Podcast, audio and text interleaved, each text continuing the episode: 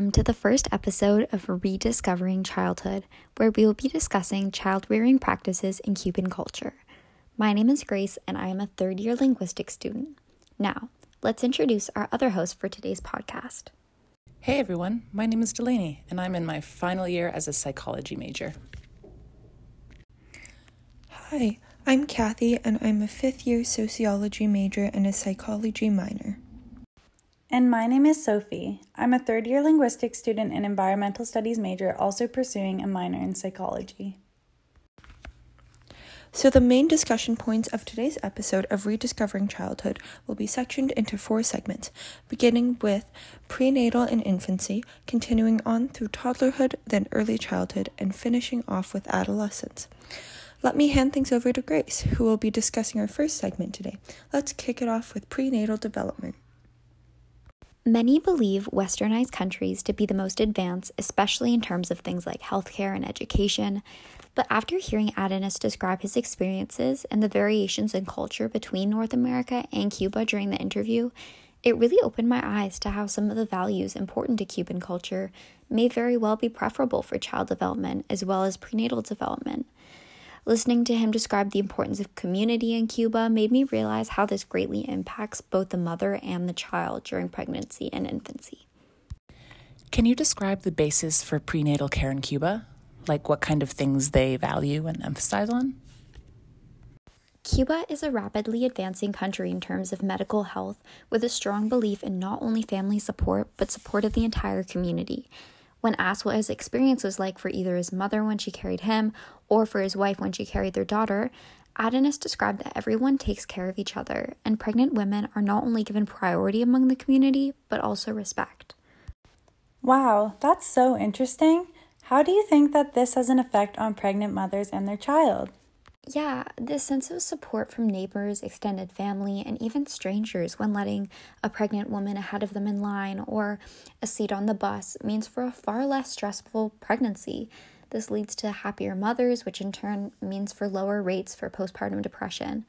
This may also be due to diet and nutrition and women consuming food, especially meats that are more natural and less altered with hormones. Other than this strong emphasis on family, are there any other aspects of pregnancy that Cuban citizens feel strongly about? Yeah, not only are mothers provided with strong emotional support in Cuba, but also great physical support. Adonis describes exercise programs to help encourage pregnant women to stay active during their pregnancy, as well as the usual checkups, tests, etc. There are psychologists, nurses, and family widely available to provide help and support for the mother. This is similar to North America in many ways, but again focuses a stronger emphasis on family and community support. So, Grace, what did you discover in terms of contraceptive use in Cuba? Is it accessible? Yeah, so another topic that was discussed during the interview was how readily contraception is made available to Cuban citizens it was emphasized that not only is contraception readily available, but also encouraged. Education is provided on how to prepare and plan for pregnancy, and it was noted that Spanish culture is generally more open with these sorts of topics than in North America. This is almost certainly influenced by the closeness of families and also the community in Cuba. How do the hospitals in Cuba support pregnant mothers? High education rates mixed with good healthcare makes for excellent child health.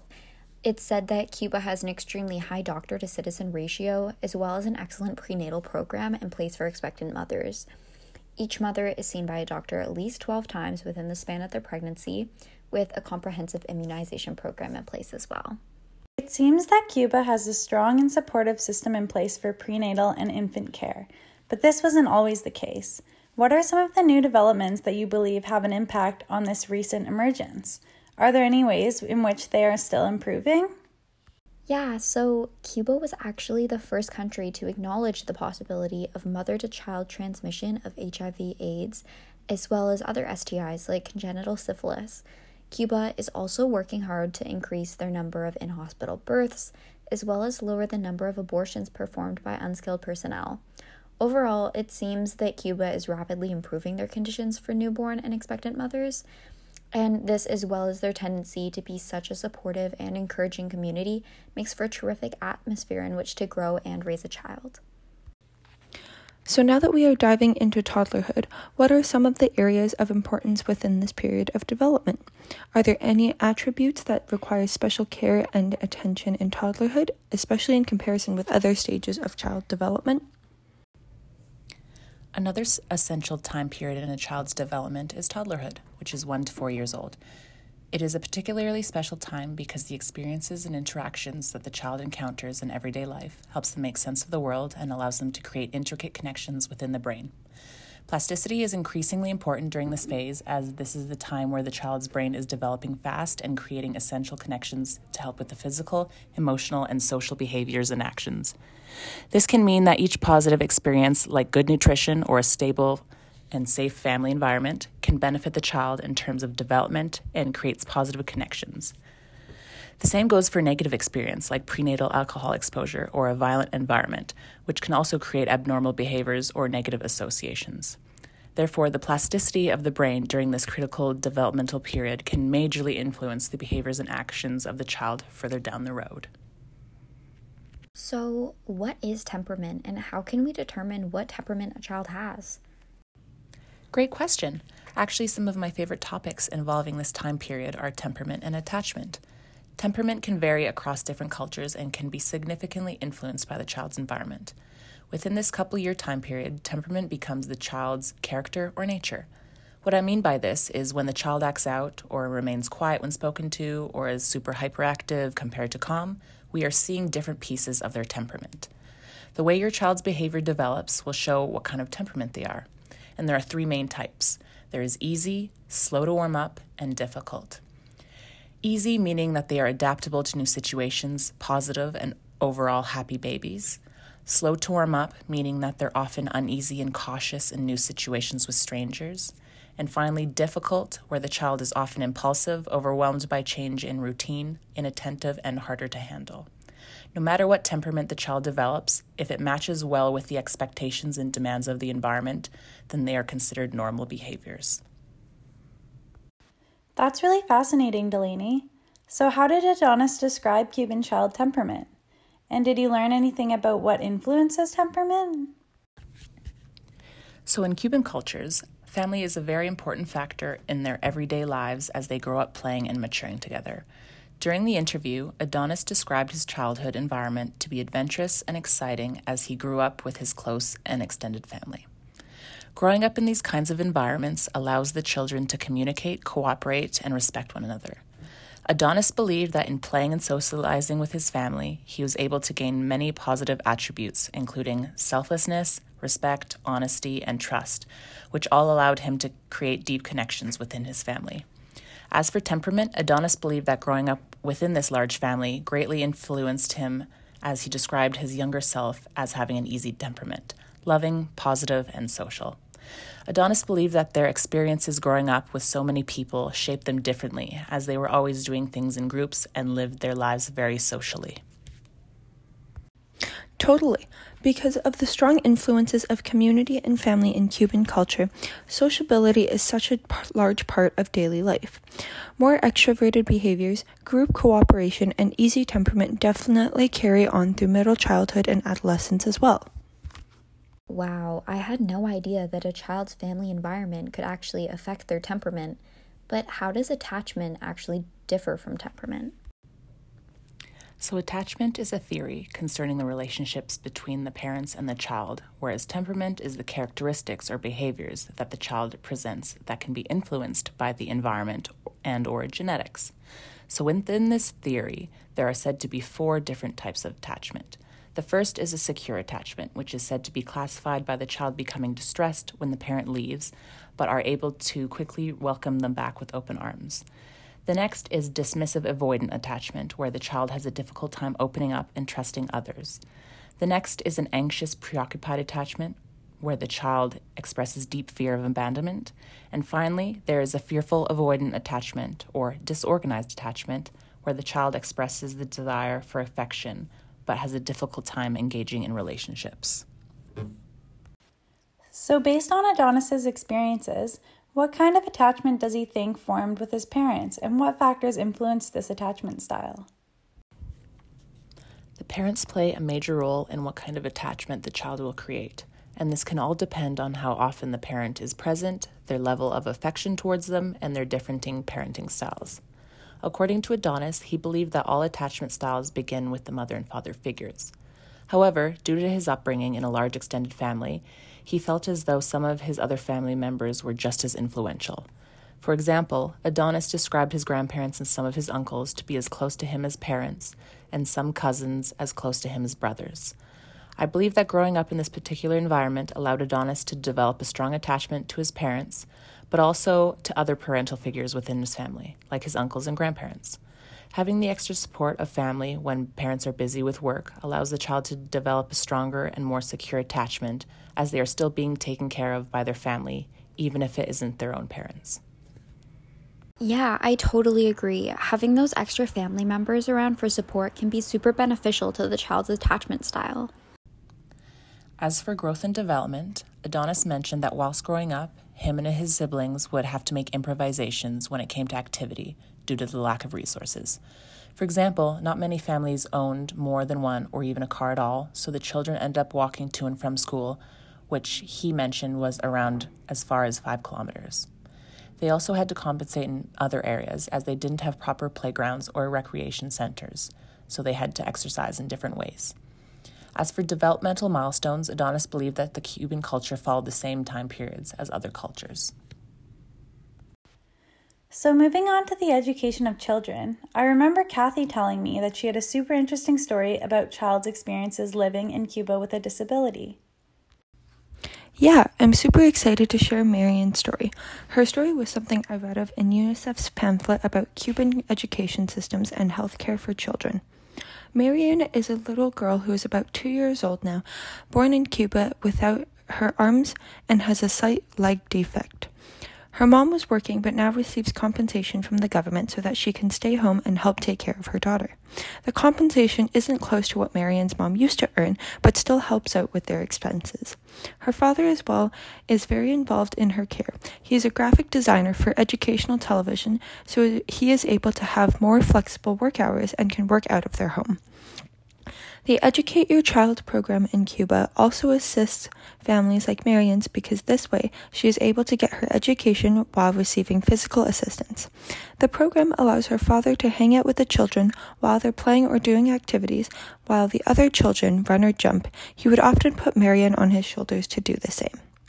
Her father also says how the program is very beneficial for parents in difficult social situations, helping them build relationships with other families and community members for support. Marion is also a very friendly, sociable child, so this program really helps her meet other kids, and these kids are welcoming and accepting of Marion as well, regardless of her condition. During the Educate Your Child program, Marion learns things like colors, shapes, how to do puzzles and drawing with her feet as well. Without this program and her friendly, stimulating environment, Marianne would not be able to receive the level of education and keep up with other children in the same classroom either, as well as her parents giving her assistance while learning is important for her productivity. And Kathy, you briefly mentioned the Educate Your Child program. Could you maybe tell us a little bit more about that? Yeah, I can definitely speak more about the Educate Your Child program. Going into more detail about this program, it is a family, community, and intersectoral approach proposed in Cuba for an alternative to the traditional classroom. It can help improve parenting skills as parents are very involved in their children's learning, and it provides stimulating activities for the home.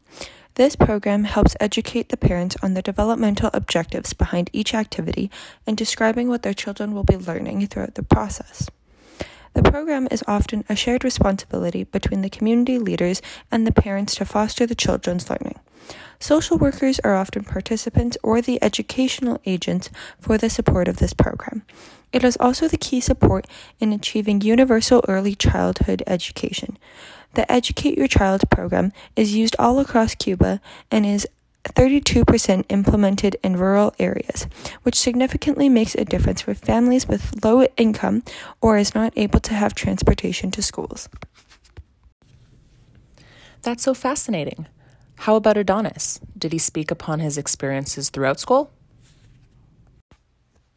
Yes, he actually told me a lot about Cuban schooling at early ages. From the interview, he shared some very insightful experiences about his time in school and what school was like in Cuba. The Cuban education and healthcare system was described as efficient and has a reputation for being quite good. He mentions that their classroom sizes were quite large, ranging from 30 to 40 children. However, there was a fantastic teacher who also had four teaching assistants to help in the classroom. This is something we don't see very often in North American classrooms. The teachers often take care of the class of 30 themselves. Also in Cuba, there was an instance of doctors and dentists visiting classrooms in order to give children a checkup. Adonis remembers in grade 3 or 4 that the dentist would give a checkup, and if they were notified about a cavity or anything like that, the parents would be notified as well, and then the children would be briefly taken out of school one day for a quick fix up. He also spoke about children with disabilities, that there was a separate school for children with disabilities. A total of about two or three schools were present in a town for children with disabilities. These schools had specialized teachers that would help these children with social skills, such as teaching them to speak. These teachers also provided more attention so that the students with disabilities are able to concentrate more. However, children with mild symptoms were still able to attend normal school if they would like to. Cuba places so much value on education. For instance, moving forward from early childhood, all children must be enrolled in the education system until the ninth grade. Unfortunately, due to political barriers between Cuba and the US, many classrooms are more limited on access to learning materials and school supplies. However, with such an emphasis on education, naturally, parents are taught to be their child's first teachers. Adonis also discusses how his childhood memories consist of a very positive, encouraging learning environment within the schools. Furthermore, art, dance, and music are also heavily encouraged in the school systems. Reading also begins to excel in middle childhood in Cuba, and as a result, the country's illiteracy rate has dropped from 23.6% to 3.6%. In later childhood and early adolescence, options to enroll in pre university programs and all other kinds of programs are offered, and they're all for free. It's because of these opportunities that SES in Cuba doesn't put limits on a child's education. Now, let me pass things back to you, Kathy. In another portion of the interview, Adonis describes the gender roles in Cuba as being culturally dependent, where there are several well established roles that both males and females will play in life. However, since 1959, a lot has been done to abolish the abuse of partners, and women are able to work professional jobs and receive equal pay. About 70% of women in Cuba are employed. However, he does want to mention that even when his parents were at home, his mom would not want his father in the kitchen as she sees it as her space and he may not know how to cook. However, males did help out in other areas of the household, such as tidying up or cleaning. In Cuba, both genders have their roles, but are both equally respected for the part they play in society. Unlike other countries where if females stayed at home to take care of household duties, it may be frowned upon.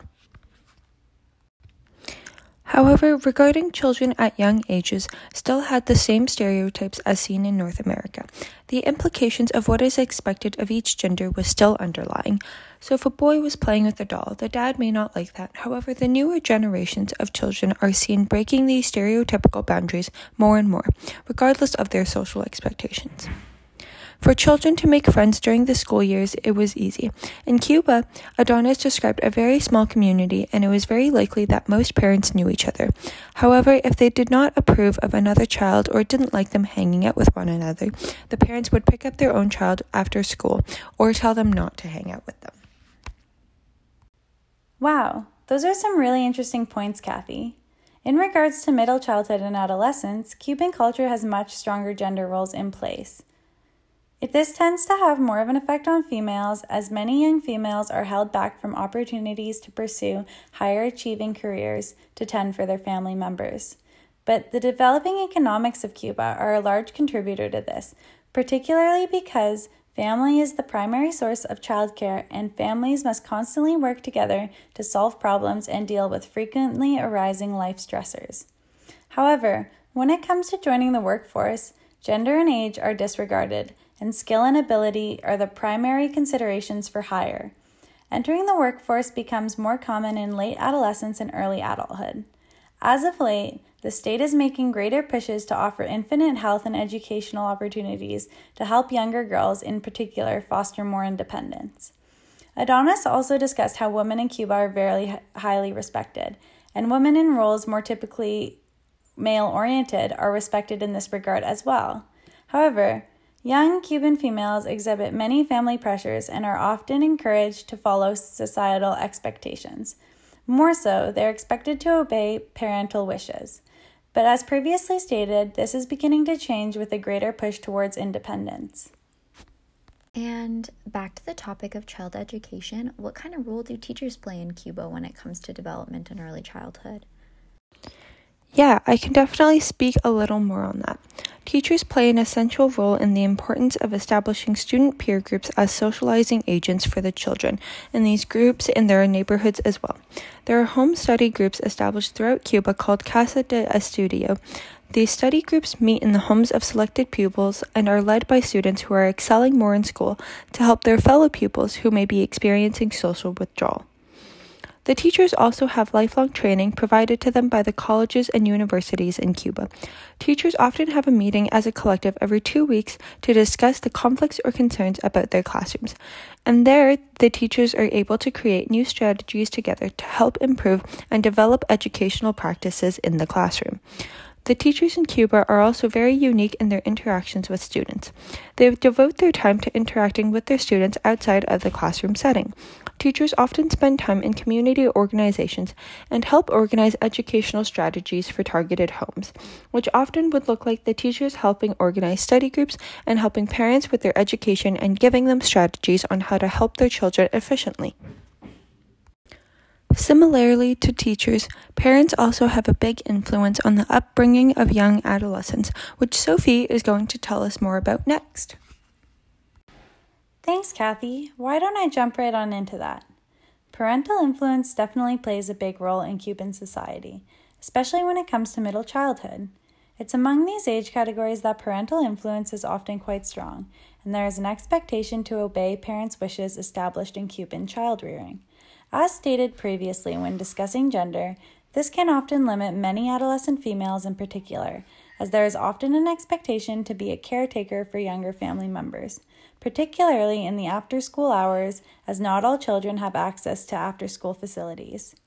This could reflect tendencies of a more authoritative style of parenting, because stricter rules are often accompanied with unconditional love and warmth from caretakers. Even in Adonis's experience, in middle childhood, he remembers his parents having stronger influence on him than his peers. Parents' rules were always followed, and that was primarily due to a mutual respect and appreciation that had developed throughout his parent child relationships. Interestingly, some behaviors that are considered to be more antisocial in Western culture are more tolerated and normalized in Cuba. This includes what some consider to be the use of more aggressive language among adolescents and an earlier drinking age for alcohol consumption. However, it's important to acknowledge that when we discuss aggressive language, this, this is often in the framework of the Western mindset. Adonis explains that in Cuba, your community is an extension of your family, so this level of comfort could be misinterpreted as more aggressive verbal behaviors in the eyes of other cultures. In terms of prosocial behaviors, Cuba has a zero tolerance for drugs, including marijuana, meaning that the vast majority of Cuban children never experiment with any of these substances, and there are few instances of drug addictions among minors. Wow, that's definitely an interesting aspect of Cuban culture. Can you explain some of the studies exploring socio emotional development in children? Do you have any idea what may be responsible for these trends? Since Cuba is a very collectivistic culture, children from an early age are immersed into a very group oriented society, which means it will foster close bonds between their peer groups and family members. The role of peer groups is an essential part of Cuban culture and the community as well as school life. Almost all Cuban children are very active participants in their neighborhood sports and activities. It is normalized as a tradition and an important feature of children's daily lives. Their character is built upon the group activities integrated in their school, country, and neighborhood environment. However, one study assesses how children's socio emotional development is due to their collectivistic cultures, looking at factors of aggression, depression, and loneliness. Studies show that Cuban children can feel lonely without physically being lonely. This may be due to an increased level of social interaction and there being an expectation for the high quality levels of social support in communities and peer groups. However, when certain individuals do not achieve the specific level of high quality social interaction, these individuals can experience loneliness when comparing their experience to others. On the other hand, individuals who receive an extreme amount of social contact and stimulation can lead to feelings of being overwhelmed, drained, and being lonely. Building on what Kathy described in terms of collectivist culture, Cubans are overall very united through their shared cultural heritage, and as Adonis put it, in Cuba, everyone is on the same schedule. This implies that there is a lot of synchrony in what people see through the media, what time they go to school, what the latest news is about, etc. A large factor in this being that sense of community is so, so strong. From early childhood all the way through to adulthood, music and arts are a very prominent part of Cuban culture. I found it so fascinating that Adonis mentioned how almost every Cuban you'll ever meet will know how to dance. With the arts being so highly valued, children are strongly encouraged in their musical endeavors, and practice of the arts are strongly supported by the communities. With that being said, Cuba has an abundance of cultural centers per province to provide environments for these practices, and oftentimes these centers are volunteer run.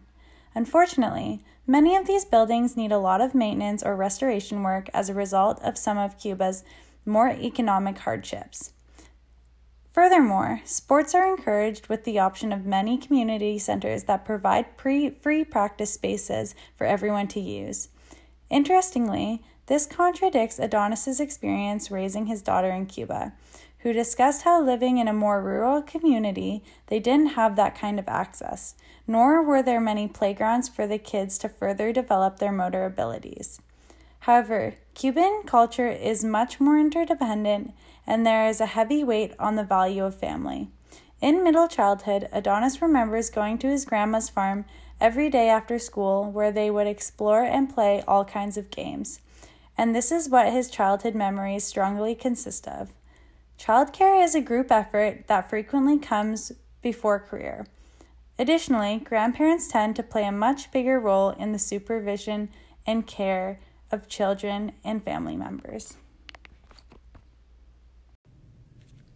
Wow, we've discussed so many topics in regarding to child rearing in Cuban culture. Why don't we finish off by discussing what health looks like in later childhood? That's a great idea, Delaney. I can definitely speak a little more on that. Well, it's no question that Cuban society prioritizes their universal health care and universal education to ensure good health across the country, including in their rural communities. Most communities have what's called primary health care doctors, who on average tend to 300 families each. Additionally, groups such as UNICEF are major drivers in ensuring good health care for all, and because of the government's priority to healthcare, malnutrition is no longer considered a major problem. In middle childhood and adolescence, Cuba has what's considered a low mortality rate. Furthermore, among adolescents, a large decline in tobacco and alcohol use at a younger age has generated positive health trends in recent years. Also, adolescent fertility rates and early marriages have subsequently declined. Some health issues that still remain prevalent among Cuban youth include an increasing rate of the young population being overweight and obese, which is something that has been recognized as an international problem across countries. Additionally, with a rising overweight and obese population, there have also been a rise in chronic diseases among youth. Some of these chronic diseases include cardiovascular disease, malignant tumors, chronic diseases of the lower respiratory tract, and diabetes mellitus, which make up for 68% of the overall mortality rate. I think it's about time we start wrapping things up. Wow. Creating this podcast gave me so many valuable insights on Cuban culture and child rearing styles. As Cuba is an underdeveloped country, I found it very interesting that many of the studies and available research base their information in relation to Western child rearing. For this reason, I am so grateful that Adonis made the time to have an interview with us before the making of this podcast and that he could give us information based on his own personal experiences. It was great that we could pair this alongside psychological and cultural studies in regards to Cuban culture. Yeah, I agree. His personal experience made all the difference, and I found it so interesting to hear from someone in Cuba. I also found this podcast super enlightening as well. I loved learning about their different and effective learning methods and non traditional classrooms that are offered in Cuba. I think this really spoke upon how other methods should be explored. Just look at how well the Educate Your Child program is doing in Cuba. Absolutely. I find it fascinating to hear about the different values of different cultures and how this influences growth in all stages of development. I love how the citizens of Cuba put such a strong emphasis on family and community, and it seems like an extremely supportive and healthy environment for starting or continuing a family. It is such a blessing that we are able to hear firsthand from Adonis and really get a feel for the culture and how the country functions in terms of healthcare, education, etc. Awesome. Thanks so much for joining our Rediscovering Childhood podcast today. And a big thank you to Adonis for giving us further insight into the child rearing practices and outcomes in Cuban culture. I had an absolute blast chatting with you all and I hope that you tune in next week where we will be discussing the effects of genetics on childhood intelligence. Thank you.